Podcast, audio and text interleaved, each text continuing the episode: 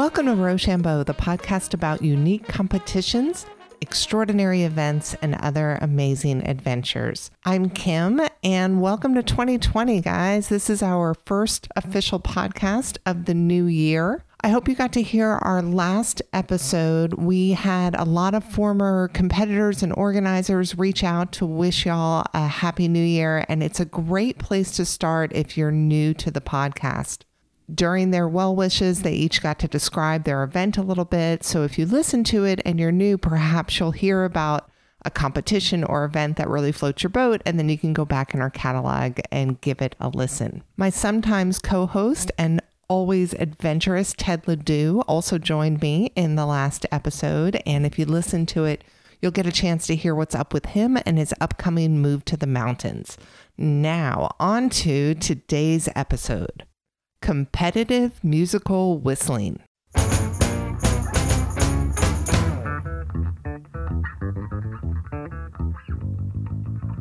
Did you know that whistling is one of the oldest forms of communication? There's references to whistling in the Bible, in Greek mythology, in ancient Chinese text. And aside from being a form of communication, it's also a beautiful art form, and people have been competitively whistling for over 40 years now. Take a listen to this clip from a world champion.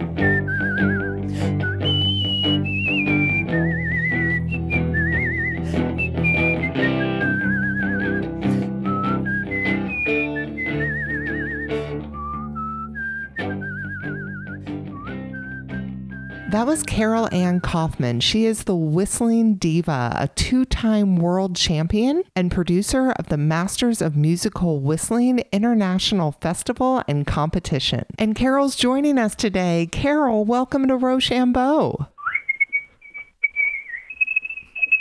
Good morning, good afternoon to you, Kim. How are you today? Much happier now that I heard that.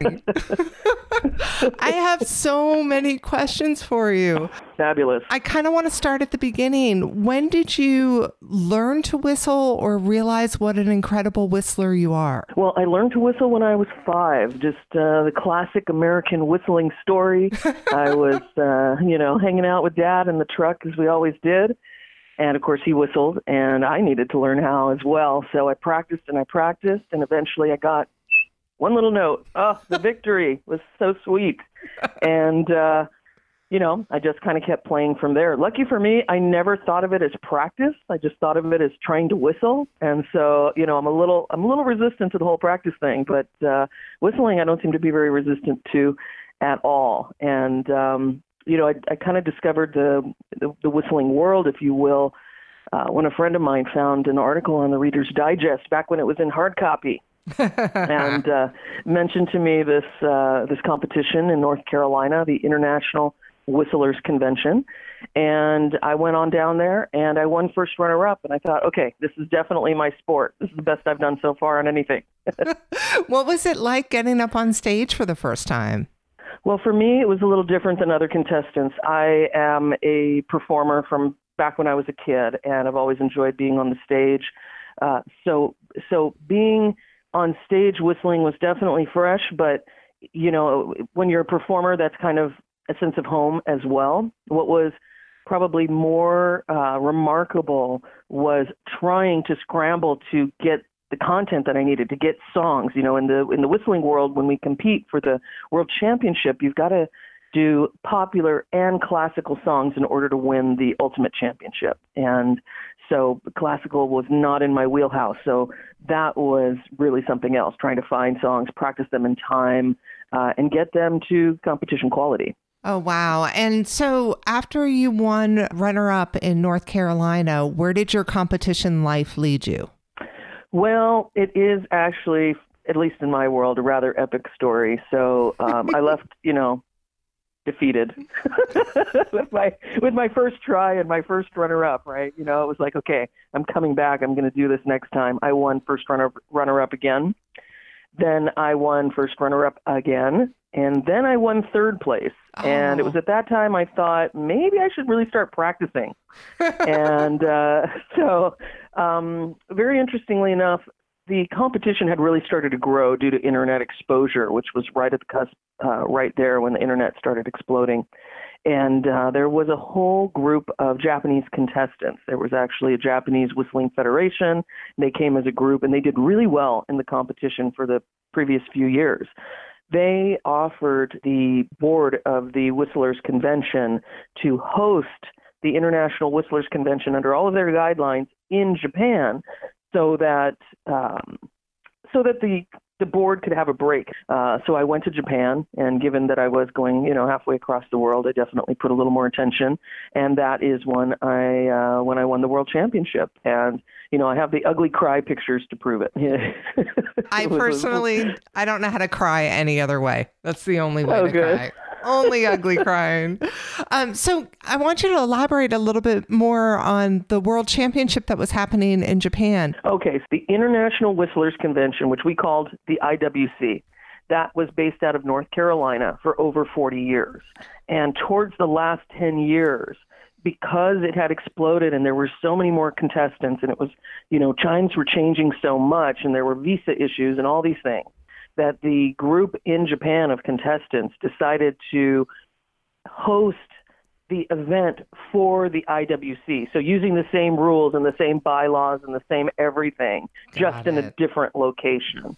Whereas now things have evolved and when the creator and the director of the IWC passed away, or right before he passed away, Alan DeHart. He's a legend in our whistling world. He was the one that ran the International Whistlers Convention.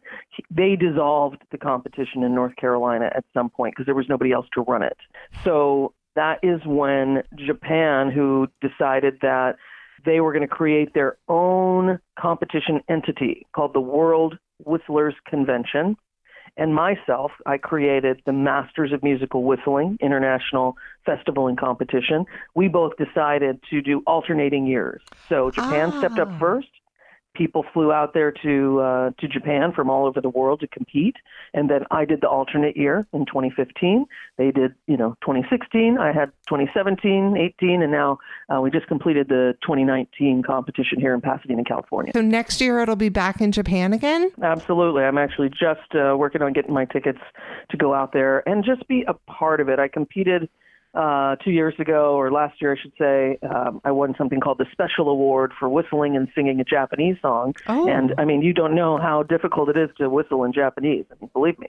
Uh, no, kidding. But uh, so, you know, my, kind of my competition days are on a standstill right now. I'm in retirement until, you know, I actually have time to practice when I'm not creating events that take up my whole year and I can really dedicate myself to the practice because the level of of whistling expertise is going up exponentially every single year. It is an amazing thing to witness and also to watch how culturally it's catching on. People are starting to notice it more. There's more and more whistlers the talent is getting up and the, the, the age of the whistlers is going down, which is wonderful. When I started competing at about 28, 29 years old, I was a baby in the adult category. Huh. The people I was competing with were in their 40s, 50s, 60s because this is this kind of ancient art, you know, that was a dying art.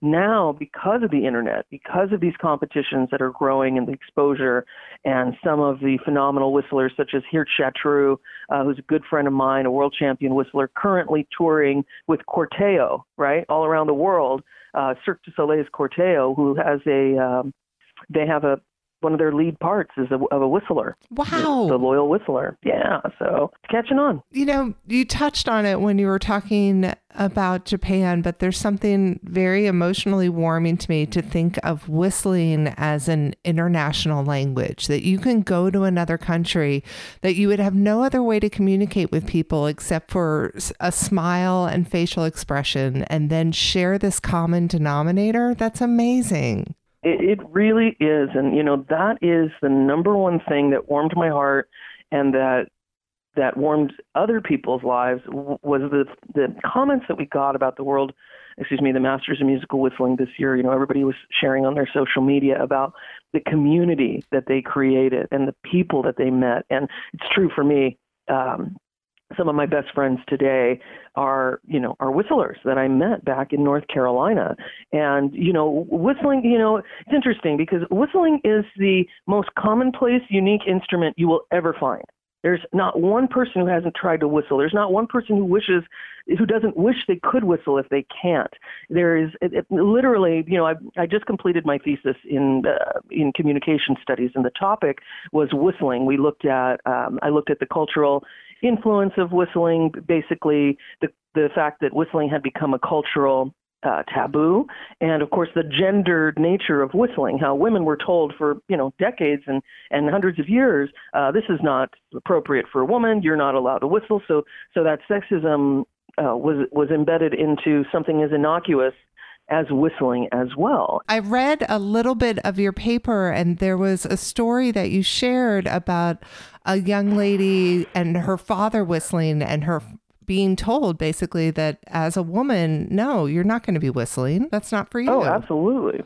Yeah, I hear stories like that from people from around the world. Absolutely. This was I mean, I had a gal call me from uh from India and she said, I really want to be in your competition, but you know, I can't tell my dad that I'm a whistler. What? It's really frowned upon. Oh. You know, I've oh. talked to women who were in their 50s, 60s, 70s, 80s telling me, oh, yeah, you know, I really wanted to whistle. I had to whistle in secret. I would go into my room and I would whistle so my dad wouldn't hear me. You know, and that crazy. what's interesting is not only did that happen for women, but it happened for people. It just, you know, once the industrial age came along and uh, the, the agrarian communities who used whistling as their most important long distance nonverbal communication technique, uh, because whistling has a frequency as such that can travel up to over a mile you know in certain conditions so you can you can whistle way farther than you can yell and there's actually whistled languages uh, on every continent on the planet. And uh, Silbo, which means whistle, um, from the Canary Islands, is probably the most uh, famous one. Um, whistled languages in order to communicate.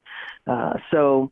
Wow. This is really, you know, arguably one of, you know, it's it's one of the most ancient communicative devices. And what's just so interesting to me is that people find it unusual when in fact everybody has some connection with whistling. That's amazing. I had no idea that a whistle could travel up to a mile. That's phenomenal. I know, that wild. Phenomenal. So, do people often ask you to try to teach them how to whistle? They do. Yes, comes up quite a bit in conversation. Uh, my expertise when it comes to coaching is actually in sort of high level coaching in the sense of how do you how do you once you can whistle how do you bring it to the stage in a way that you can connect and move your audience? Mm-hmm. And so I'm working on breathing techniques so that people get more power and more clarity. I'm working at, um, you know, eye contact in the audience, body movements, uh, projection, all these kind of more refined techniques. When it comes to learning to whistle, I hate to, you know, be a bore, but I just have to quote Lauren Bacall and say, "Put your lips together and blow." Right? this is you know, everybody has their own technique, and there's no there's no getting that first note without playing with it. You know, um, for you know 99.9% of the population, you're going to have to kind of play with your mouth and see what comes out.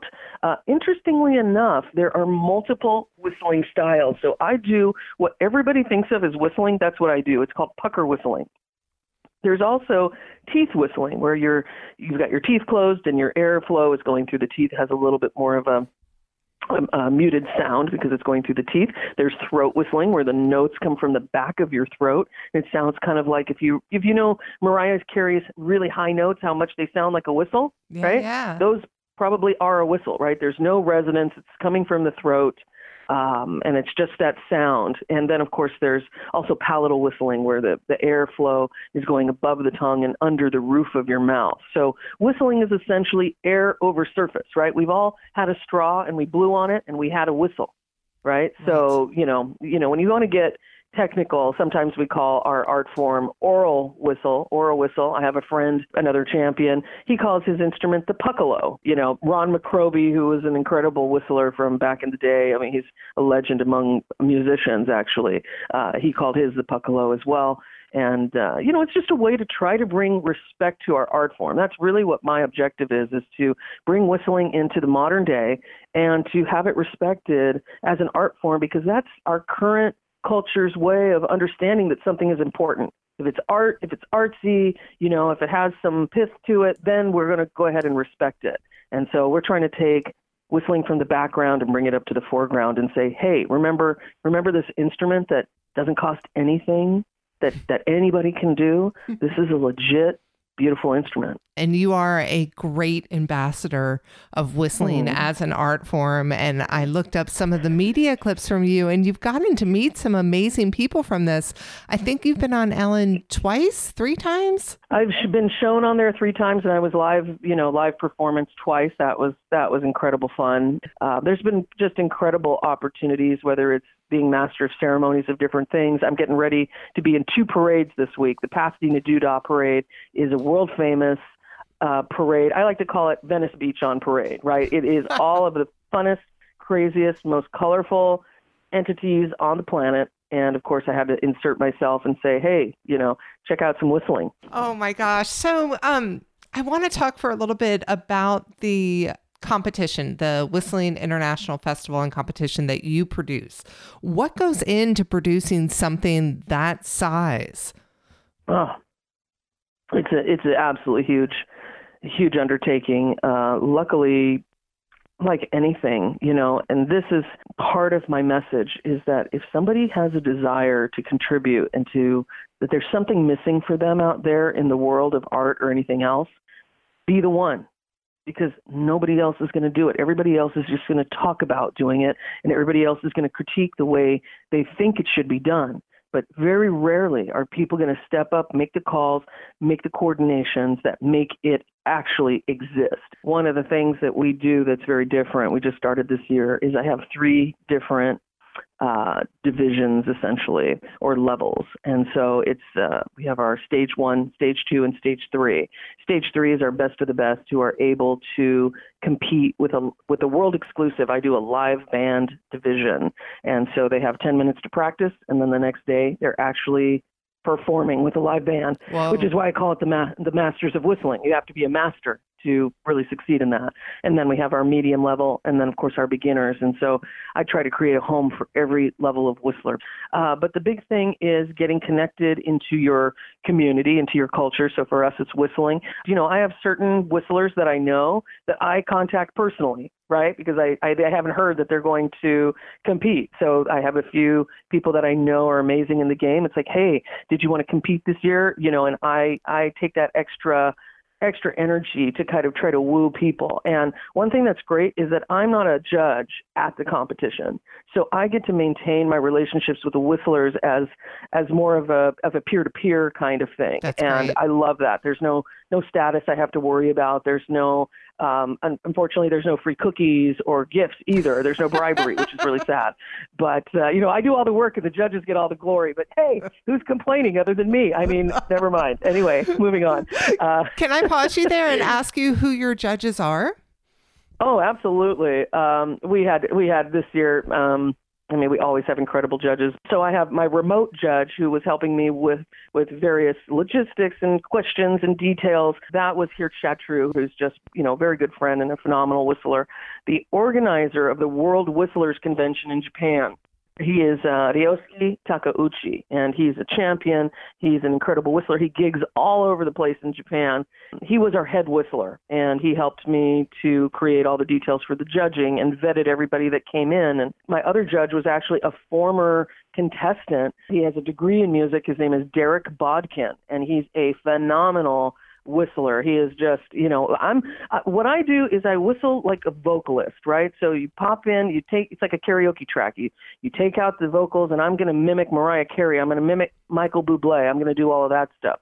Whereas a lot of whistlers, such as Derek, he mimics a little more of a of a musical instrument and he's a multi instrumentalist as well so you're getting 30 second notes and 16th notes and and trills and warbles and all kinds of things that are just that are mind blowing um, and then finally um, we had an incredible um, incredible judge, Melody Fernandez, who's with the LA Opera, and you know she studied music her whole life, and so that rounded out our our judges for this year. That in, is uh, a good crew.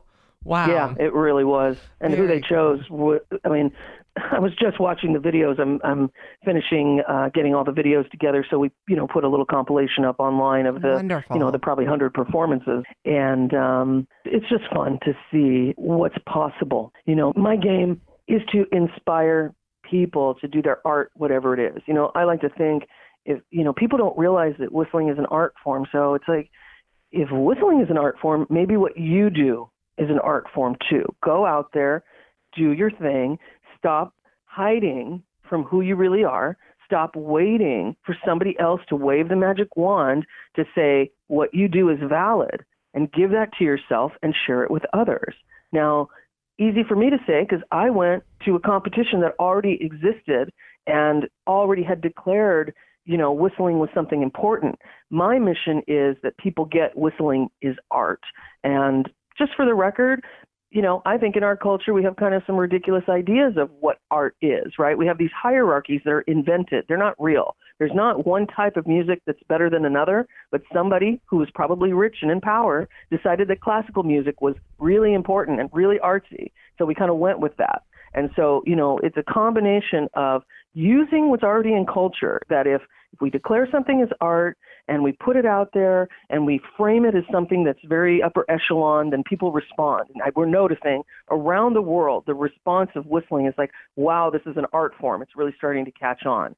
But even if you don't want to work in those confines, declare yourself an artist and and go out there and do your art, and the audience will come, and you're going to inspire others as well. That's that's the whole game. Carol, you get it. This is this is the essence of Rochambeau. Having people find what they're good at, find their community, and have fun doing it. And you are living your life to this code. What a treat you've been to talk to. Oh, my pleasure. I really want to thank you for what you do in your show. I mean, it is it's very exciting when I when I was listening to all the different podcasts and seeing how much honor that you bring to the people that are doing their thing. You know, that is really why I was so excited to talk to you because I get a lot of requests for interviews and some of them want to highlight how weird we are or how kind of mm, you know sort of funny it is and of course there's humor and everything and i love that but you know we have a couple